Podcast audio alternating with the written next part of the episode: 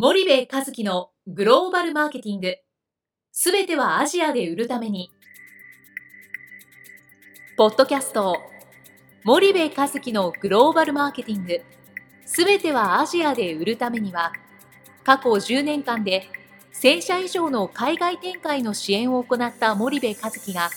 グローバルマーケティングをわかりやすく解説します。グローバルマーケティングとは、世界のニーズに応えて利益を上げること。アジアで売るためには、ものづくりプラスグローバルマーケティングを武器とした戦略を持たなければなりません。日本には素晴らしい企業が多く存在します。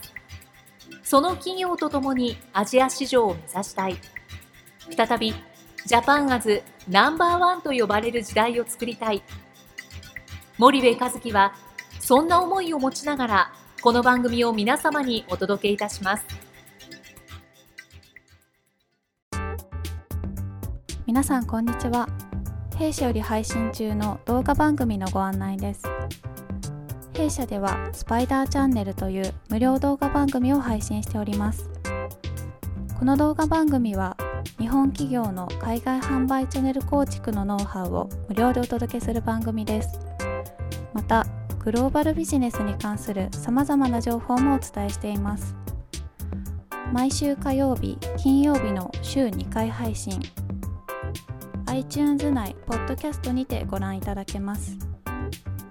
iTunes にて番組タイトル名スパイダーチャンネル。大文字で SPYDERCHANNEL と検索ください。自動で最新動画がお手元に届く購読手続きが行えます。ぜひご覧ください。こんにちは、ナビゲーターの東忠夫です。こんにちは、森部和樹です。じゃあ、森部さん、今日はどこから？はい、えー、今日はですね、香港からお届けしております。じゃあ、あの、まあ、香港は久しぶりですかね？はい、えー、っと、いや、何ヶ月か前に来た気がします。はい。2, 2ヶ月ぐらい前に。はい。簡単にちょっと香港、ええ、まあリスナーの皆さん、香港っては結構、まあ、親しみが深いのかなと思うんですけども、はい、まあ、しばらく行ってない方とかもいらっしゃると思うので、はい、どんな感じなのかっていうのをちょっと教えていただきたいんですけども。はいまああの、うん、消費財市場でいうと、香港って、まあ、人口的にはたかだか730万人ぐらいの市場なんですよね。はい、で500万人のシンガポールと大変近しい市場で、うん、えーとまあ、あのアジアの中でも近代的アジアという、はい。はい、あの場所ですけども、あの消費財の業界でいうと、やっぱこの平行天国みたいなね、あのまあ、消費財だけじゃないですけど、はい、まあ、特に消費財のメーカーにとっては、ここはもう並行品天国の市場なので、基本的にその輸出入の税金がかからない国なんですよね。はい。だから、あの、並行品がものすごいたくさん入ってきてると。だからメーカーにとっても、あの、やり方をしっかり考えないと、はい、あの商品のブランドがしっかり立たない、でただただひたすらあの輸出入商社経由で並行品が市場に流れて、はい、いい時はガンガン売れていくんですけど、悪い時にはやっぱり叩き売りになってしまって、ブランド力が定着せずに、はい、そのままこうシュリンクしてしまうという、はい、まああの、なんていうんですかね、天国と地獄じゃないですけど、そんな意味合いをすごく、あの、含んでんじゃないですかね。はい。はい、で、一旦流行ってしまうと、うん、あの、目ざとい韓国企業や中国企業がそれ目つけて、似たような商品を作ってバーン投入してくるんでね。はい。で、そうするとまた、あの、状況が悪くなるので、あの、一見、非常にやりやすい国なんですけど、うんうん、いかにその並行コントロールして自分たちでこうマーケットを作っていくかっていうことが大変重要な、うんうん、あのマーケットじゃないかなと思いますけどね。なるほど。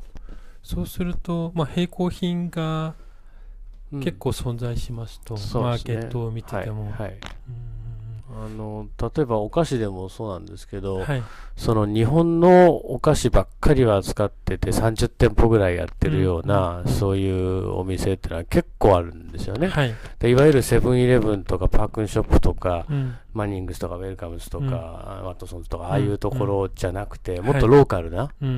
で、あと、有名なところだと、その、U の良品でしたっけ、はいはい、ああいうところとか、ちょっとなんか一見、え、日本の店って思うようなところで、少し日本の、ネーミングになってて、中入ると全部その中国製、韓国製、台湾製の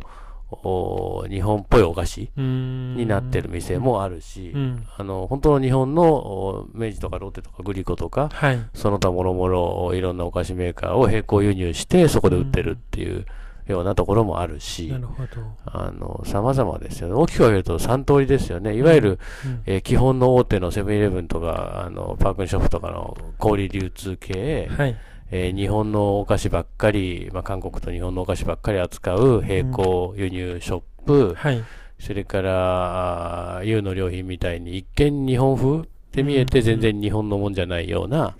あお店。うんで、この3つですよね。なるほど。うん、そうすると、香港の人は、うん、まあ、結構日本のものが好きというか、親日な感じなんですかね。はい、えっと、そうですね。あの、日本のものに対する印象は、あの、非常にいい国ですよね。信頼をしているのは一つありますよね。その、政治的に、あの、親日どうかっていうのは別にしといて、日本の商品に関してはやっぱり親日ですよね。はい、はい、はい。うんそうすると日本メーカーとしては、まあ、人口は少ないけども、うん、まあ、マーケットとしては、一つのマーケットとして成り立つと思うんですが、うん、一つその並行品っていうお話があるんですけども、はい、それに対して、はい、まあ、外資がどう対処しているとか、はい、日本企業としてはどうすればいいのかっていうのは、森部さんなりに何かあればアドバイスをいただきたいんですけども、結局その並行品ってことは、はい、えっと、メーカーとしてはね、うんうん、自分たちの商品がどういう流通を通じて、どういう小売にどういうふうに並べられて、はい、いくらで売られているかっていうことを全く無視するわけですよね。はい、ですからメーカーにとって一番重要な消費者が何を思ってそれを買ってリピートしてるのかしてないのかみたいなことも当然見えないと。はい。で、これって日本国内でのビジネスで考えたら、もう全くもって論外な話じゃないですか。でもこれをやり続けると、その安売り店みたいなのあるわけですよ。はい。そういうところに並べられてしまって、そこで安い価格で並行品がね、出ちゃったら、大手のセブンイレブンとかその価格以下では買わない、あ、以上では買わないって話になっちゃうんで、うんうん、結局マーケットが安売りのそのちょっとグレーのマーケットにね、はい、限られちゃったりするっていうこともあるわけですよね。はい、なので、その、最初はね、どうしても輸出で並行して、えー、毎年毎年増えていくでいいのかもしれないですけど、うんうん、ある一定のところまで来たら、はい、やっぱり香港ではどういう小売流通があって、うんうん、自分たちはどの小売流通をどのディストリビューター使ってどう取っていくのかってことをしっかり戦略組んで考えていかないと、うんうん。あの、なんだろうな、その、自分たちの首を絞める。結局安く売られて、はい、自分たちの首を絞めちゃうことになるんですよね。で、並行業者なんて、そのブランドが、あの、立とうが立つ前が、そのブランドを成長させようなんて気はさらさらないんで、うん、今いくら儲かるかと。はい、1、2年ガーッと稼いで、ダメだった次の商品、うん、ダメだった次の商品っていうのが並行業者の、あのビジネスですからね。はい、なので、継続的にそのサステナビリティを持ってこう伸ばしていこうと思うと、やっぱり、あの、その戦略が必要になってくるっていうのは一つあると思うんですよ。で、外資の、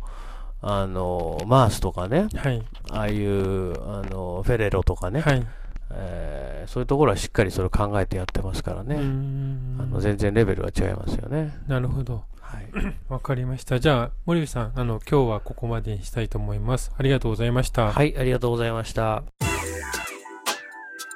本日のポッドキャストはいかがでしたか？番組では、森部和樹への質問をお待ちしております。ご質問は、podcast アットマーク spyder grp .com ポッドキャストアットマークスパイダー grp.com までお申し込みください。たくさんのご質問をお待ちしております。それではまた次回お目にかかりましょう。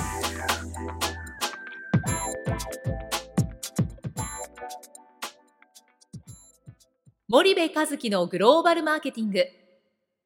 この番組はスパイダーグループの提供によりお送りしました。